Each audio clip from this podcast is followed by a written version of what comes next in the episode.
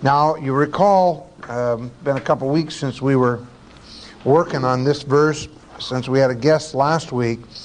But the word for hypocrite is kaneph. Kaneph is a word that literally means to be soiled. It's a very intensive word. It can mean uh, profane or polluted, full of sin, godless. Uh, Kidner translates it apostate.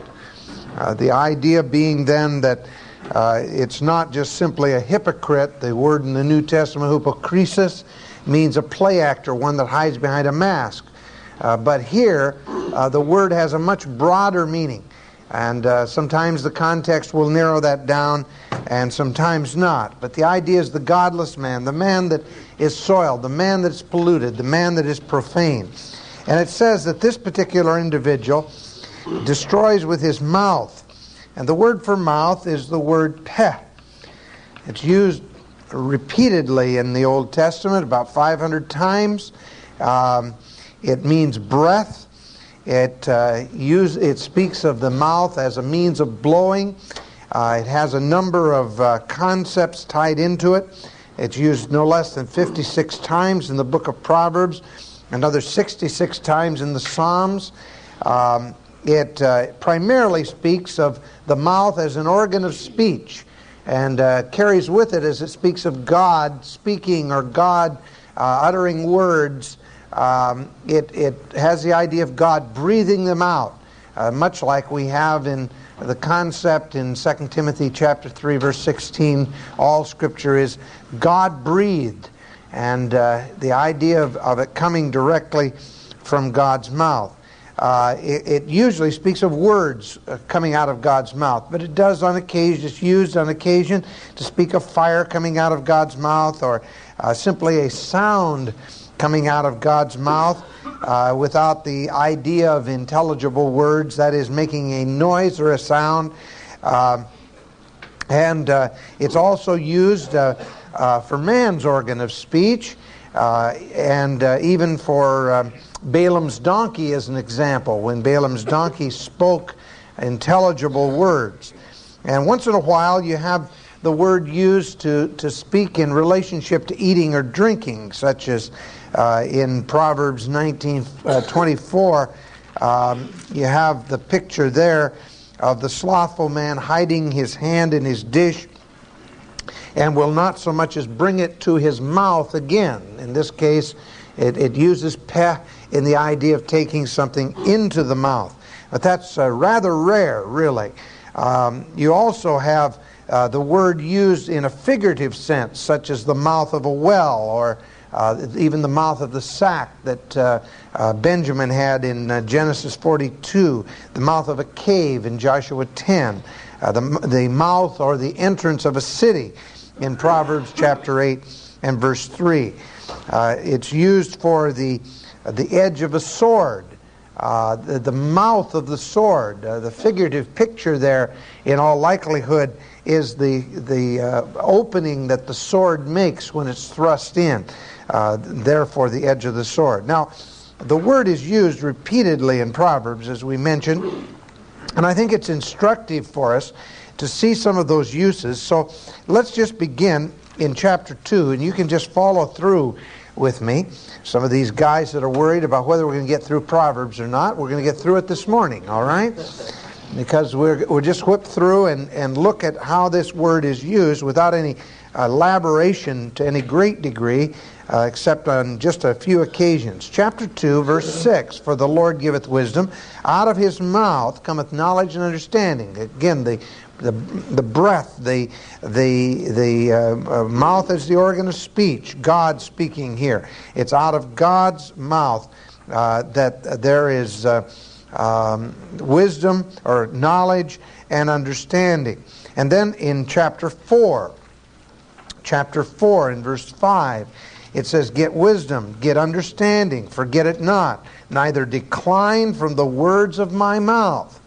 Um, the the mouth, again, used in this positive way and telling you don't uh, drift, don't go away from the words of the mouth of wisdom in this particular case, uh, uh, because, or excuse me, no, it's not. It's not wisdom. It's uh, the Father speaking in this particular case, and uh, you're not to uh, decline from the words of the peh here, and then in verse 24. Uh, put away from thee the crooked mouth, the uh, uh, topuka mouth, the upside down mouth, the, the mouth that uh, uh, is not straight. Uh, you want to be beware of the. Actually, King James translates it froward.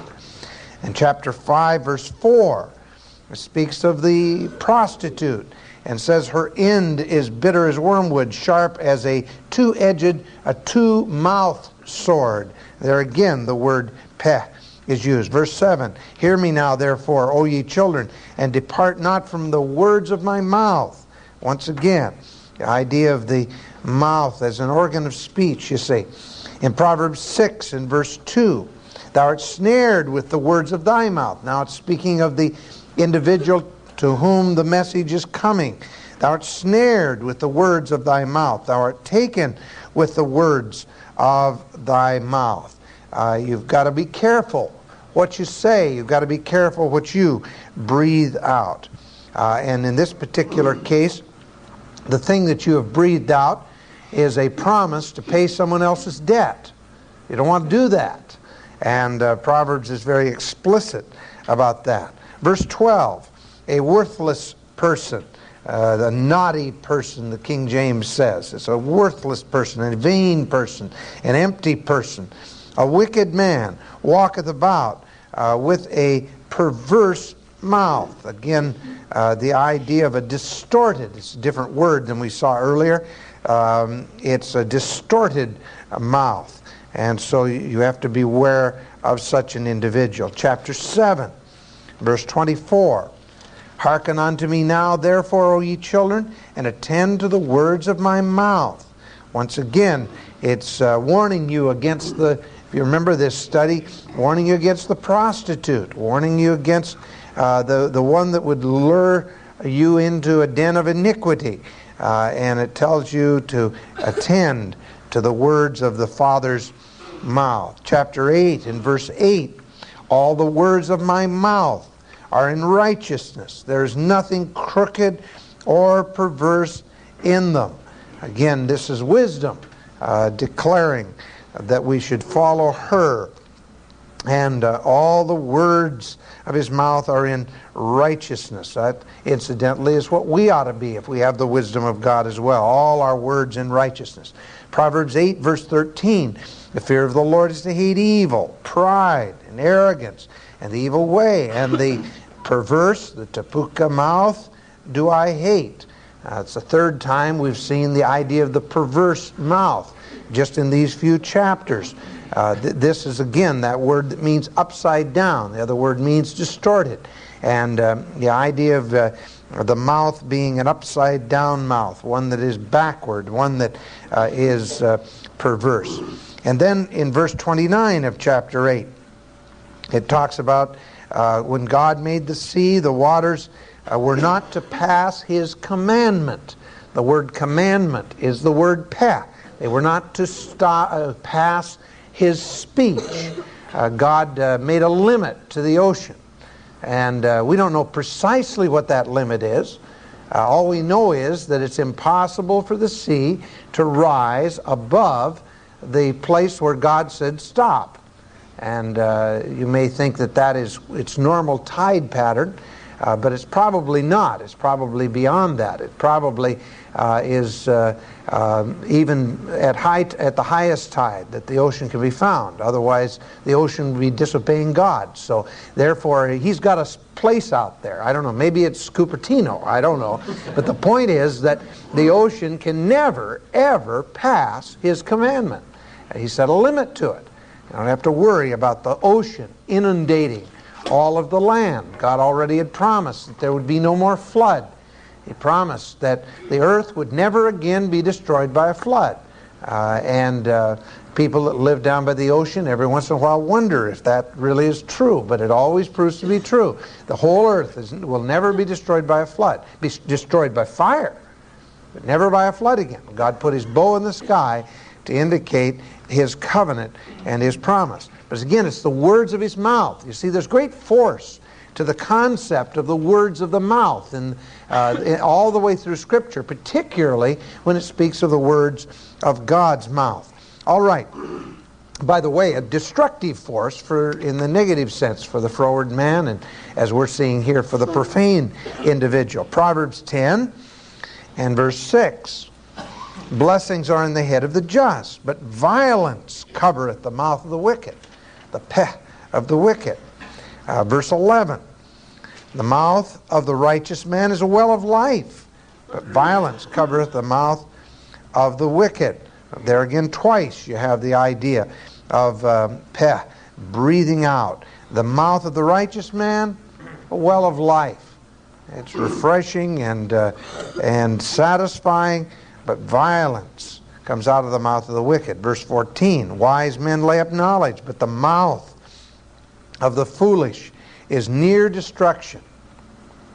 Things that this man says are always just on the brink of destruction. Verse 31 The mouth of the just bringeth forth wisdom, positive, uh, but the perverse tongue will be cut out. Uh, the in verse uh, 30, 32, the lips of the righteous know what is acceptable, but the mouth of wickedness speaketh perverseness. The mouth of the wicked brings forth uh, frowardness or perverseness. Uh, chapter 11 and verse 9 is our verse. And verse 11, it comes up again by the blessing of the upright. The city is exalted, but is overthrown by the mouth of the wicked. Chapter 12 and verse 6.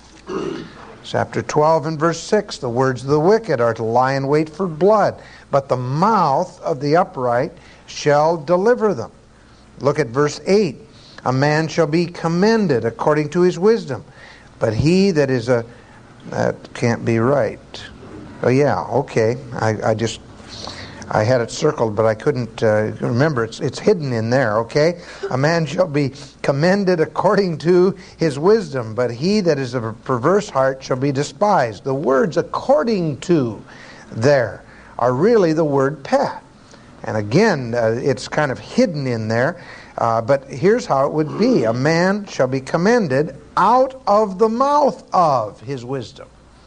That's the idea of it there. So it kind of is tucked in there. You can't see it as easily. You might want to mark that in your Bible so you don't uh, uh, you don't make that mistake. All right. Uh, what does the New American Standard Bible say? According to. According to. Okay. It's just used there in that in that prepositional sense, uh, but uh, it really is the word peh. All right. Chapter 12, verse 14. A man shall be satisfied with good by the fruit of his peh by the fruit of his mouth, and the recompense of a man's hand shall be rendered unto him.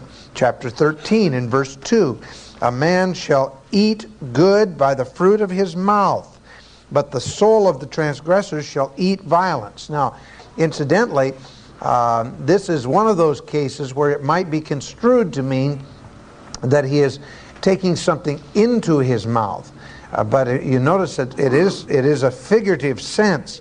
Uh, he's not talking about food, he's talking about good. And uh, therefore, we just want to mention that in passing as well. Verse 3 He that keepeth his mouth keepeth his life. He that openeth wide his lips shall have destruction. All right? That's a good verse to keep in mind. Uh, chapter 14, verse 3 In the mouth of the foolish is a rod of pride, but the lips of the wise shall preserve them. Now, the reason I'm going through all of this, and I, I want you to, uh, not only is it instructive to see all of these uses of the word mouth, but uh, I, what I want you to grasp as we're going through it is this that there is tremendous power in the mouth for good or evil. And of course, that's exactly what James 3 teaches, where it teaches that um, the mouth can be like a bitter poison uh, the mouth can bring blessing. Uh, just depends on how you use the mouth. And we're, of course, thinking in terms of chapter 11, verse 9, where it's talking about the perverse, the godless man uh, that, that uh, uses his mouth to destroy his neighbor. And uh, so there's tremendous power in the mouth.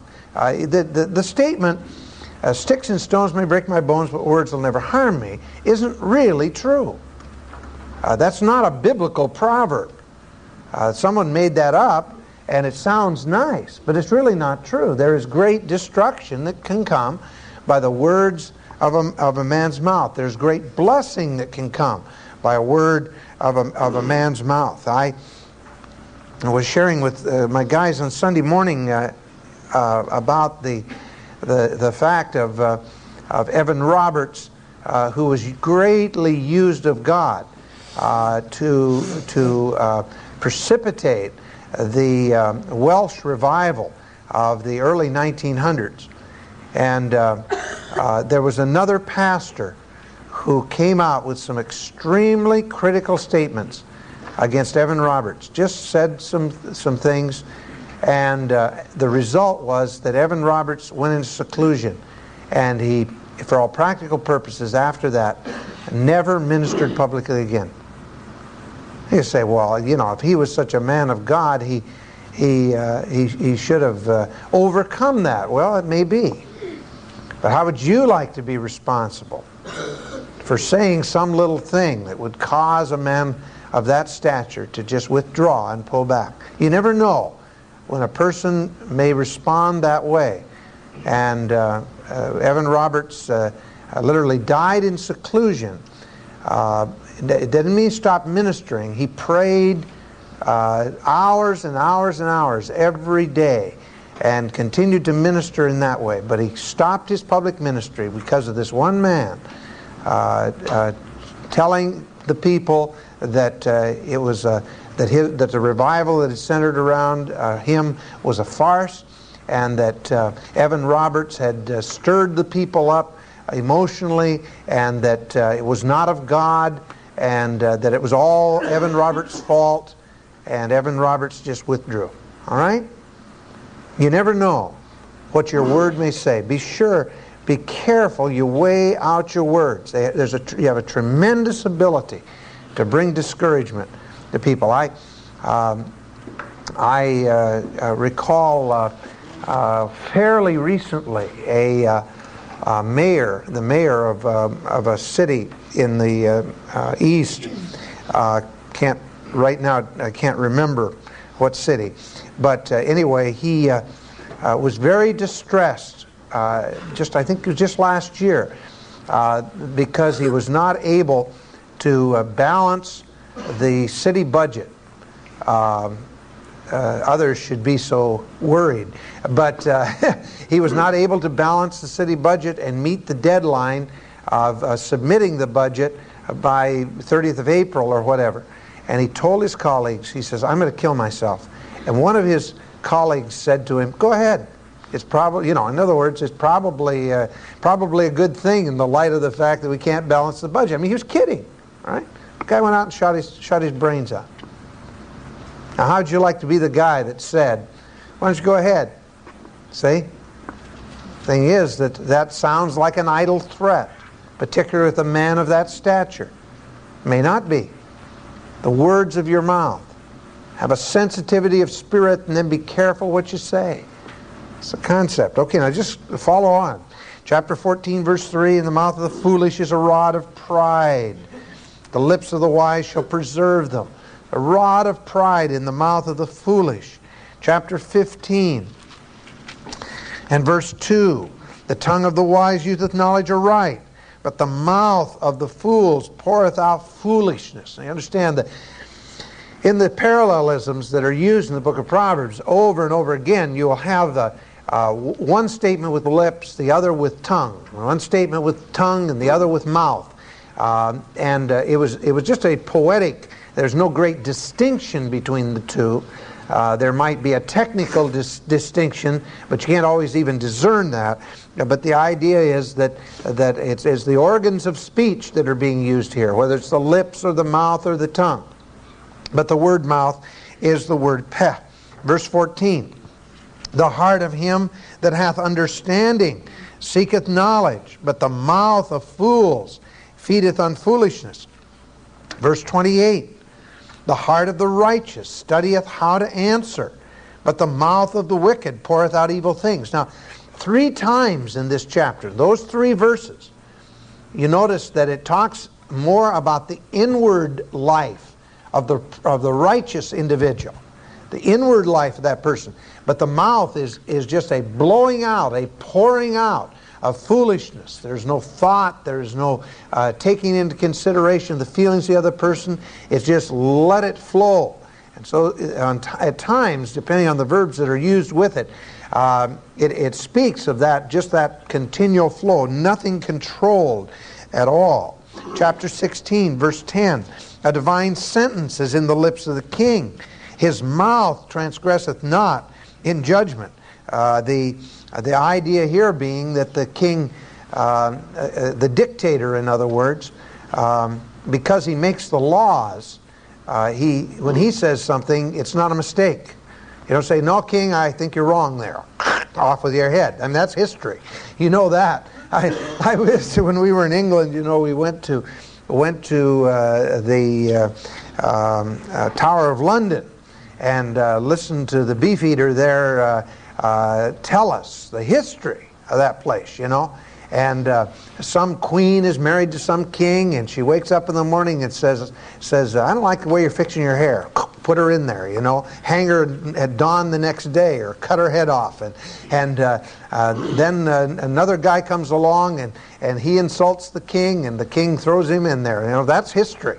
Um, but the idea is that the person who, the one that is in that position, uh, he does not transgress in judgment because he makes up the laws. That's the idea that's being thrown out here. Verse 23 of chapter 16 The heart of the wise teacheth his mouth.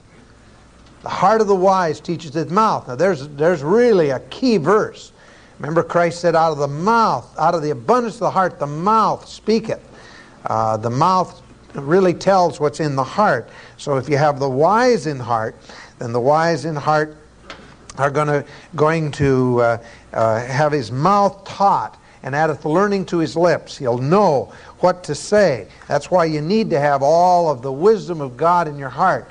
You'll be able to say the right things. Chapter 16, verse 26. He that laboreth, laboreth for himself, for his mouth craveth, craveth it of him. There's a place where you it could be construed to be speaking of feeding the mouth in that case, um, though it, it, it may not be uh, that at all. Chapter 18 and verse 4. The words of a man's mouth are like deep waters, and the wellspring of wisdom is like a flowing brook. There again, it's related to the inner life. Uh, the words of a man's mouth go, go uh, deep uh, into his own heart. Chapter 18, verse 6. The fool's lips enter into contention. Contention the word is a word that means actually to, to make a contest. Uh, and uh, the fool is always looking for a fight. He's always looking for a contest. He's always looking for an argument. And his mouth calleth for strokes. He, every time he opens his mouth, he asks for a whipping. That's the idea of that. I know some kids like that. Uh, I used to be like that a lot. You know, my sister was smart enough; she knew when to shut up, and I didn't. I'd argue until I got a whipping. Uh, all right, verse seven: A fool's mouth is his destruction. I got to put that together with the other one. A fool's mouth is his destruction. His lips are the snare of his soul. Right, and then in verse verse uh, um, twenty the same chapter, a man's belly shall be satisfied with the fruit of his mouth, and with the increase of his lips shall he be filled. And there again, that could be speaking of food, but it probably doesn't. It's not speaking of physical food as much as it's as speaking of satisfaction for a man's soul. Chapter 19, verse 28.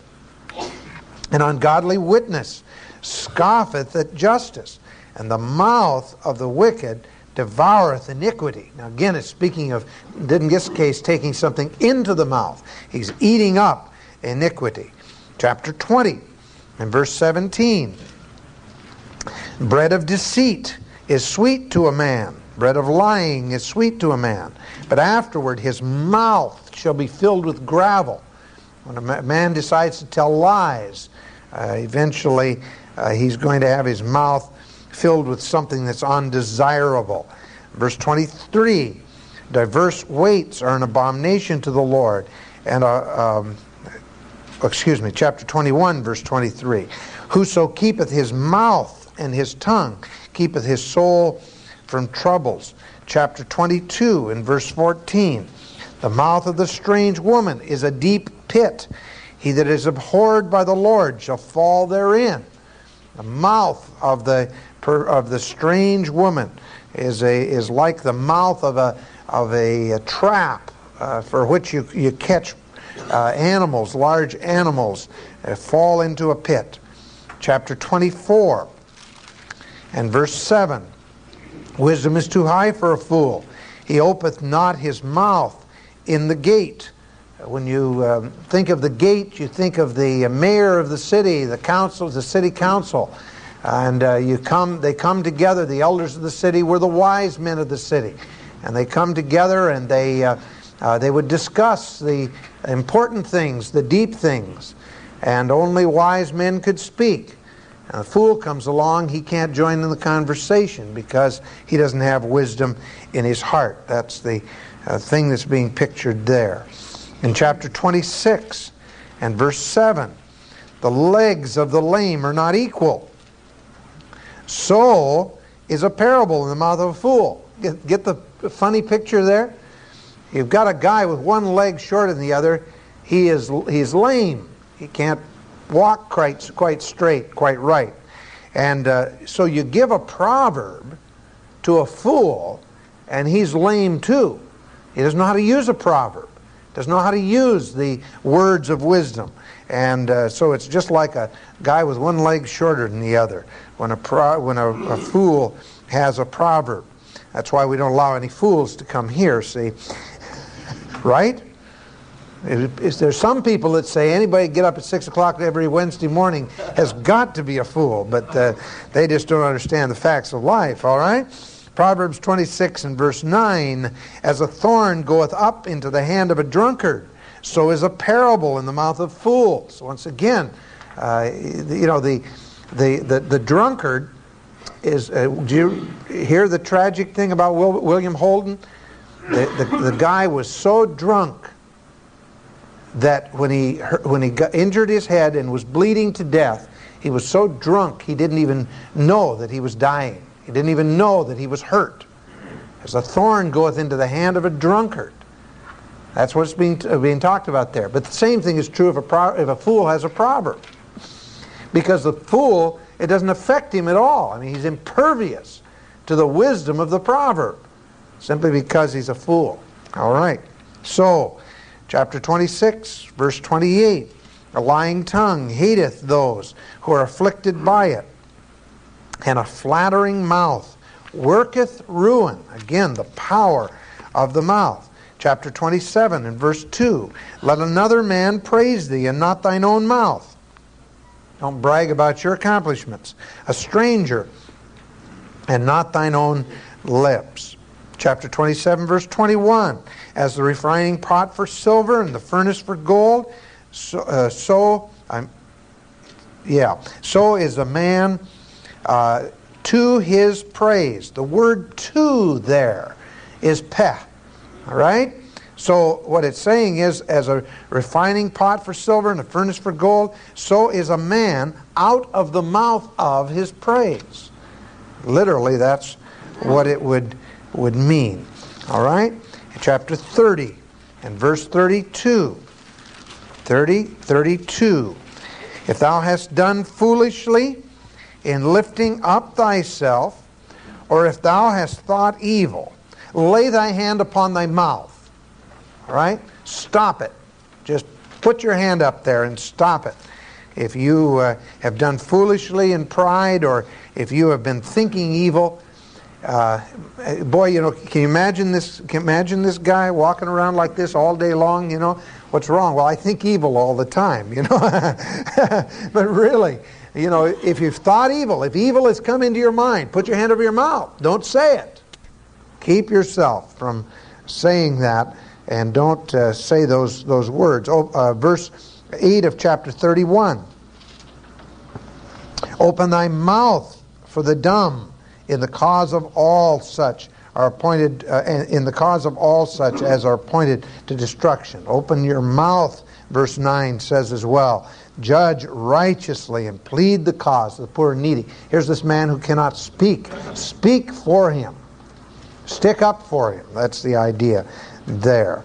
And then uh, verse 26. Here's the virtuous woman. She openeth her mouth with wisdom, and in her mouth or in her tongue is the law of kindness. All right, so there's the mouth in the book of Proverbs, uh, repeatedly used and given uh, over and over again, demonstrating how powerful the mouth is and the source of, of the, the, the things that come out of the mouth is the heart and all of those good things. Now let's go back to chapter 11 then. It's the hypocrite with his mouth.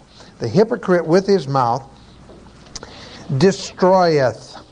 Now, better it would be to seek to destroy. Shakath. Shakath means to decay, means to cause ruin. It, the verb is used 151 times in the Old Testament. And it has some very interesting uses in Proverbs. Um, looking at chapter 23 and verse 8, it uh, says, The morsel which thou hast eaten shalt thou vomit up and lose thy sweet words. The morsel which thou hast eaten. Now, this is talking about uh, eating with an individual who has an evil eye. Uh, you're not to desire his uh, dainty foods because as he thinketh in his heart, so is he and you go ahead and partake of those foods, you are going to vomit it up. And the word lose, where it says lose thy sweet words, which also is just another way of saying vomit, it uses the word shakath. It is the idea of it causing ruin. You're going, it's, it's, going to, it's going to rot inside of you and cause you to vomit. That's the, the picture uh, when you eat with those with an evil eye uh, chapter 18. Chapter 18 in verse 9. Here's a good use of the word.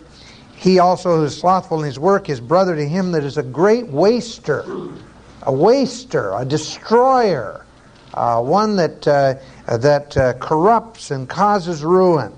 There's the word. Chapter 28 and uh, verse 24.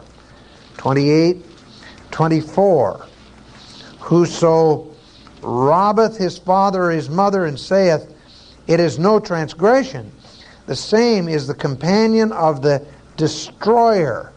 Incidentally, the word there, robbeth, is the word gazal, uh, which means literally to rip off. You thought that was a modern word, didn't you? to rip off. He that rips off his father or his mother and saith, It is no transgression, the same is the companion of the shakath, the one who causes ruin. Uh, look at chapter 25. Chapter 25, verse 26. The righteous man falling down before the wicked is like a troubled fountain and uh, a corrupt spring. The word corrupt is shakav. And Proverbs 26, 27. Whoso diggeth a pit, the word pit, he that diggeth ruin is uh, uh, going to be destroyed or fall into it, and so on. All right. So the the uh, hypocrite or the profane individual uses that instrument of speech, his mouth, that has its tremendous power, to, to uh, bring to ruin, uh, to cause ru- the ruin of his neighbor. Now, the word neighbor is the word rea, and rea means an associate. Uh, it is uh, one of the three Hebrew words for friend. And even though it is not primarily used as an intimate friend, it is used uh, on occasion to speak of an intimate friend. So it has, it's probably the broadest word for friend. Uh, it takes in uh, uh, the, the casual acquaintance uh, but also the intimate friend. There are other words that speak uh, more specifically than this. But this is speaking of the friend in various ways. I think it's good just to take a few verses and see how it's used, uh, where it's used, where it's translated friend. Let's look over at Psalm 88 first of all. Psalm 88 and verse 18. Uh, here is the complaint to the Lord. This is, by the way, the only psalm in the Psalter of the 150 psalms. This is the only psalm with no praise in it. There's no praise in Psalm 88 at all. Um, and uh, it, it, it, talks, it talks about suffering, being condemned, being weak, being marked for death, being forsaken, being condemned, being judged, being lonely, being despised, uh, uh, his prayer not being heard, suffering and being judged and being overshadowed uh, and overwhelmed, uh, being lonely and uh, and in darkness. I mean, it's kind of a black psalm, okay? But in the last verse it says, "Lover and friend." There's the word, Rea. Lover and friend hast thou put far from me, and mine acquaintances into darkness. The word friend uh, there is the word Rea, and they have been put far from him. Look over at Exodus 33. Exodus 33. And verse 11. The Lord spoke unto Moses face to face as a man speaketh to his friend. Now here's intimacy. The word Rea speaking of intimacy as he speaketh unto his friend, and he turned again into the camp, and so on. Uh, but it's God speaking face to face with Moses. That is an intimate term. Uh, 2 Samuel 16. 2 Samuel 16 and verse 17. And Absalom said to Hushai, Is this thy ki- uh, kindness to thy friend? Why wentest thou not with thy friend? Now, again, there's a very close companionship there, uh, and uh, more than a mere associate. Uh, so it's using that uh, in that broader sense, broader sense of the word. Deuteronomy chapter 13 and verse 6 thy brother, the son of thy mother, or thy son, or thy daughter, or the wife of thy bosom, or thy friend, who is as thine own soul. There the word is used of a, of a close friend, a, a, a more than just a mere associate, but one that is an intimate. Uh, if they entice thee secretly, saying, Let's go serve other gods, uh, don't pay any attention to them, even though uh, you are very close friends. Look at Psalm 35. Psalm 35 and verse 14.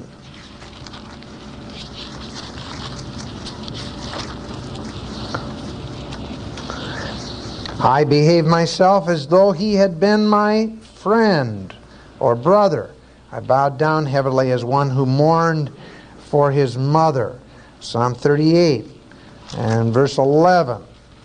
My lovers and my friends stand aloof from my sore, and my kinsmen stand afar off. Uh, look at Job uh, 2. Job In fact, it's used uh, repeatedly in Job. We'll just look at this one verse, Job 2 and verse 11. Now, when Job's three friends heard of all this evil that was come upon him, we often hear about Job's friends. They were great friends. I friends like that, you don't really need enemies, but uh, nevertheless, uh, they were trying to help, I guess. All right, so it's it's translated friend on occasion, and sometimes speaks of an intimate friend. Look at Deuteronomy 24 now. Deuteronomy 24 and verse 10. Deuteronomy 24 and verse 10.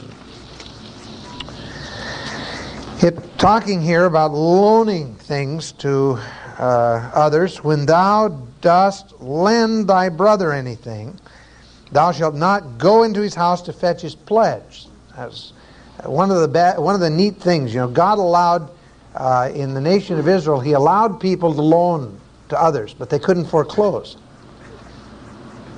What does that tell you? If you can't foreclose, you know, the guy'd say, "I'll put my coat up for surety." All right. Well, now that if the coat's not in the house, you could take the guy's coat from him, but you had, a, had another law that said that by evening, by the time the sun goes down, you got to give him his coat back. All right? Now, obviously, God was not encouraging loaning. And if you read carefully, you'll understand the reason is because God wanted to encourage giving. God wanted people to learn to share, to give, not to loan. So he says, All right, you want a loan? Fine. You, you guy says, I've got a valuable vase in my house. Uh, let's see it. So you go in the house and you take a look at it. You say, That's good surety. All right. So you leave the thing in the house. That's the, the collateral for the loan. And the guy doesn't pay you back. You never can go into his house and take it, ever. Okay? We say, well, if I can't do that, I won't loan him any money. God says, fine. That's fine. Give it to him. If you got a heart of compassion, if you got the money, go ahead and give it to him. That's far better, okay? But the word brother here, how did I get on that subject? Oh, I know, it's in this verse. All right. Uh, the word brother is our word rea. So it's translated brother. Sometimes it's translated fellow. Look over in Judges 6. Judges chapter 6 and verse 29.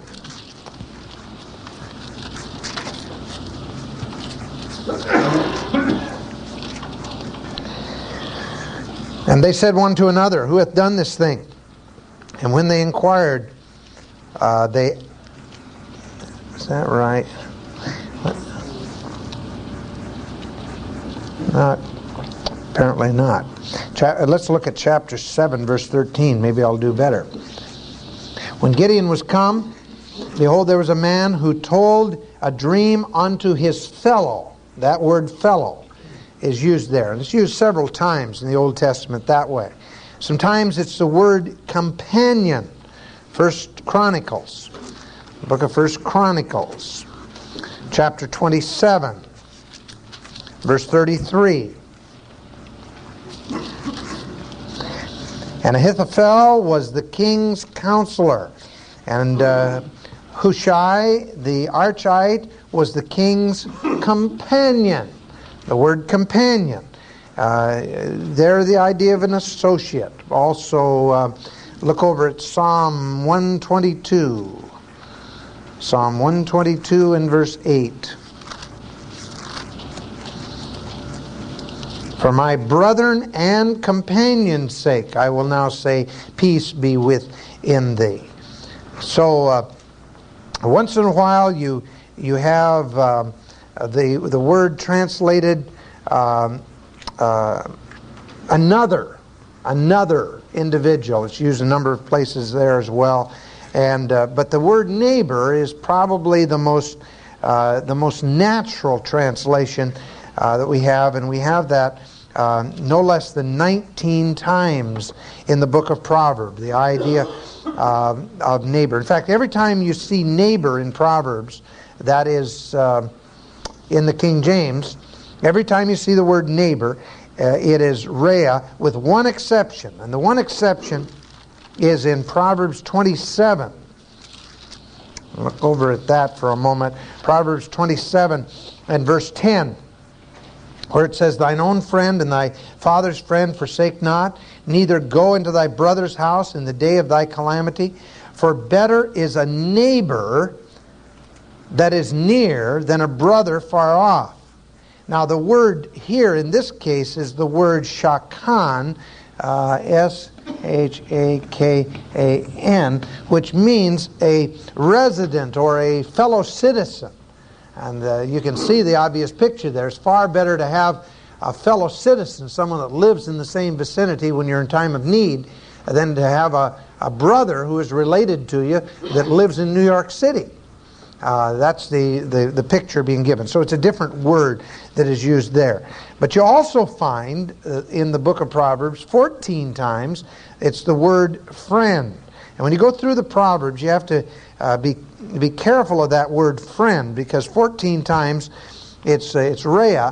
Uh, there are two other major words for friend in the book of Proverbs, and then two other minor words for friend. So uh, you see that word friend, you don't necessarily assume always uh, that it's uh, going to be the, uh, uh, the, the same word. Okay? Now, there we, we have our little scenario pictured then. You can see the, the picture developing. Uh, a polluted man uses his mouth to destroy his associate. And as one translation uh, in the Jerusalem Bible, it says, Through his mouth, the godless man is the ruin of his neighbor. Matthew Henry said, It's not, It is not the murder with his sword, but the hypocrite with his mouth that destroys his neighbor into sin or into mischief by the specious pretenses of kindness and goodwill. And uh, when you think of the, of the hypocrite, the polluted man, the godless man destroying his neighbor, you have to ask yourself, well, how does he do it? How does he accomplish it? And the book of Proverbs and Psalms, the whole wisdom literature, has a lot to say about it. There are a number of ways that he does it, and I won't cover them all. But one is through flattery. That's one of the ways that the hypocrite ruins his neighbor. Someone has said, Death and life are in the power of the tongue, but no tongue is more fatal than the flattering tongue. Uh, one of the Proverbs says that death and life are in the power of the tongue, and this is just an interpolation of that. Death and life are in the power of the tongue, but no tongue is more fatal than the flattering tongue. Um, look at uh, Psalm 5. Psalm 5.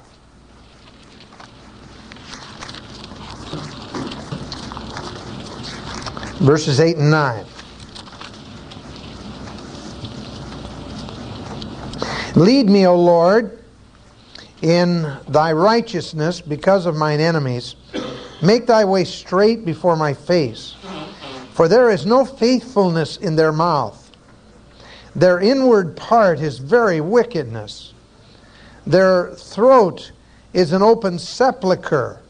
Actually, the uh, uh, sepulchre there is a word for stinking grave. They've got bad breath. Um, they flatter with their tongue.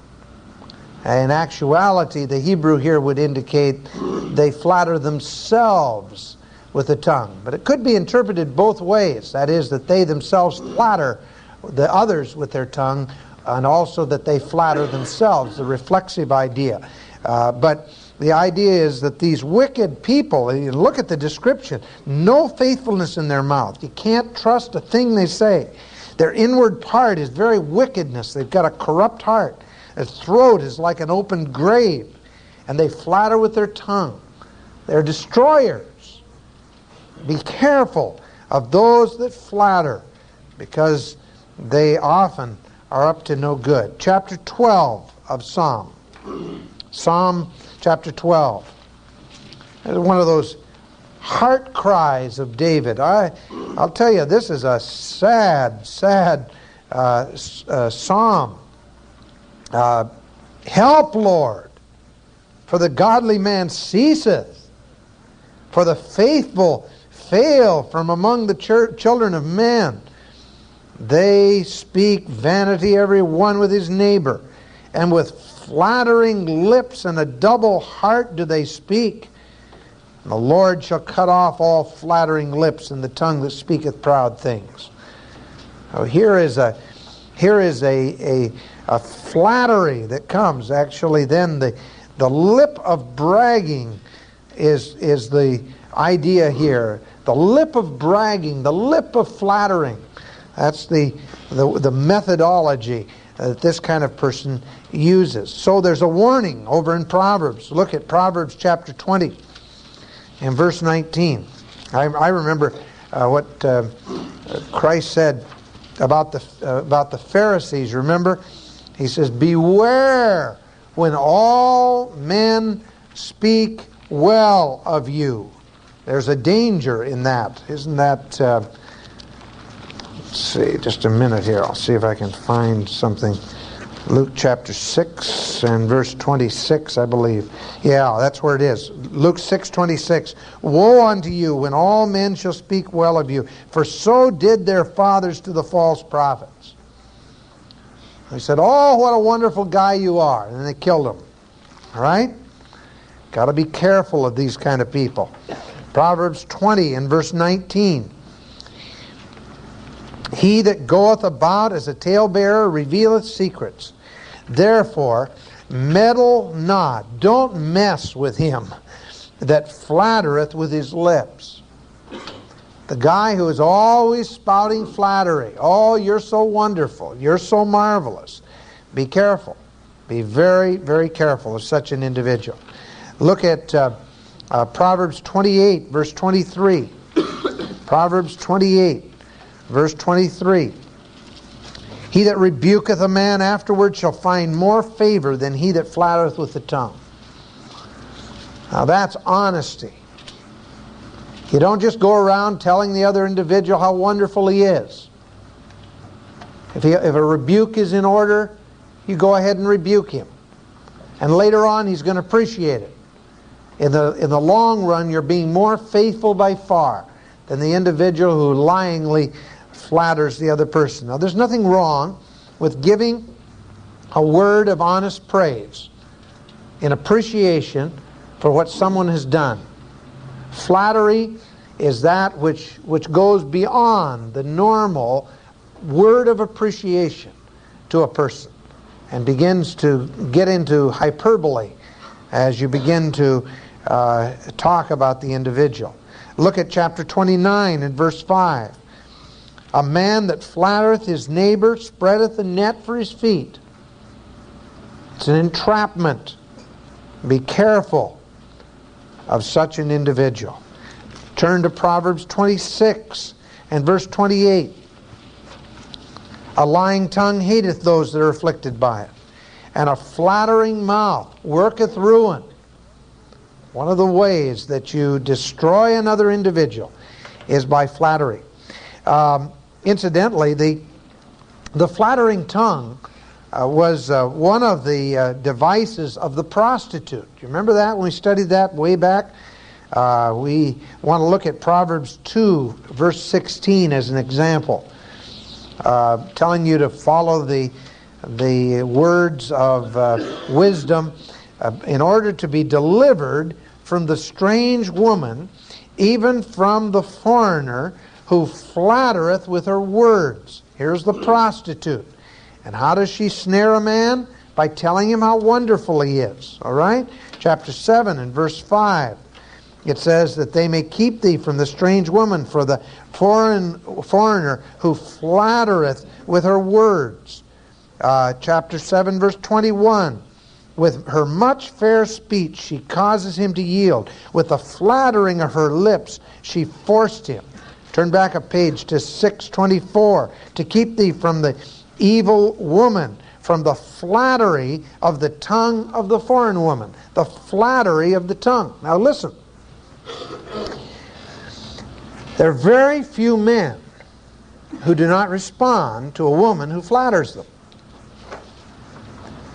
You take inventory when you look in the mirror every morning and realize you're not Rock Hudson, right? And when you go to work and that secretary looks at you and tells you you are, remember what you saw in the mirror, okay? Don't pay attention to her. Because most most times when a gal is up to no good, she will talk about how big and strong and handsome and wonderful you are. Now, if you really want to get perspective, go home and talk to your wife. She'll set you straight for sure. See, that's part of the problem. Men, men respond to this flattery, and very few, I mean, most wives, you know, maybe they used to flatter you in order to, to uh, catch you, but uh, now, you know, they're very used to that uh, uh face and the wrinkles and all of the rest, and, and they know that uh, you're not strong enough to uh, to move the furniture, so therefore, you know, you, you may be able to lift weights, but you can't move the furniture, so you're not really, it's not very utile, you know. And so therefore, she doesn't go around patting you on the back and telling you how wonderful you are. You got this hankering in your sinful heart for someone to tell you you're wonderful. And that gal, that babe, you know, that does the typing for you in the typing pool, she just looks at you and she doesn't talk about your receding hairline. She doesn't talk about your four B's, the bald, uh, bridges, bulges, and bunions. Uh, you know, she just, she ignores all that and tells you how wonderful you are. And uh, uh, the, the, the thing is that that is an allurement that generally works with men. And uh, any woman trying to seduce a man will use all that kind of, of language. And in this day and age, believe me, they are con- co- continually brazen and bold about it. It used to be that that kind of a person kind of lurked in the streets. Well, you can still find them in the streets. But I'll tell you this they're also in the offices and, and in the shops and uh, uh, all of these places. And women are more brazen than ever about it. But they use that idea of flattery because men are suckers for that. All right? You beware of it. I, I'll, I'll tell you, I have counseled so many situations where guys have gotten themselves into, a, into trouble, to a jackpot with some woman uh, who the scripture describes very clearly as a strange woman. And uh, uh, I, I, as I've talked with them, how in the world could you ever fall? Well, she told me how wonderful I was, and I guess I like to hear that. Yeah? Flattering. But what's the, what's the purpose of it? I mean, why does he use his mouth to flatter, to destroy you? Because flattery worketh ruin. Why does the prostitute want to make you feel good about yourself as she flatters you? Simple.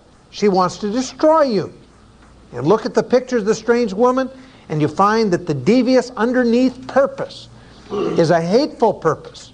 Uh, any study that you might do on the subject of, of uh, uh, uh the, the psychological makeup of uh, prostitutes and loose women uh, leads you to conclusion that even the scientists that have studied this have, have come to a very biblical position and that is that most women that do that sort of thing don't love men, they hate them. They really hate them. They ought to destroy them. They have found a means to get back at men, and that is by causing them to fall morally. And there are a great many women who set their design on you to destroy you morally. And uh, they're out there. But they start by telling you how wonderful you are. I get all nervous when gals start telling me how wonderful I am. And I just go to the Lord and say, Lord, you and I know it's not true, all right? And I talk to my wife and I really find out. All right. We're going to pick this up next week and see a few other ways that uh, this uh, man, this wicked man, destroys his neighbor. Flattery is only one of them. We'll look at some others. Father, thank you for what you're able to teach us through your word as we search its treasures. We just praise you that you've given us so much to learn. We just thank you for this privilege of being with these men today and ministering with them. Help us to go from here today and avoid the flattery of others, avoid their pitfalls, avoid their hypocrisy, avoid their wickedness. And no matter what they say, we pray that we will turn to you to find healing for that, that which they have, have poured upon us with their mouth. And help us to use our mouth as an instrument of righteousness. Unto God we pray. In Jesus' name, amen.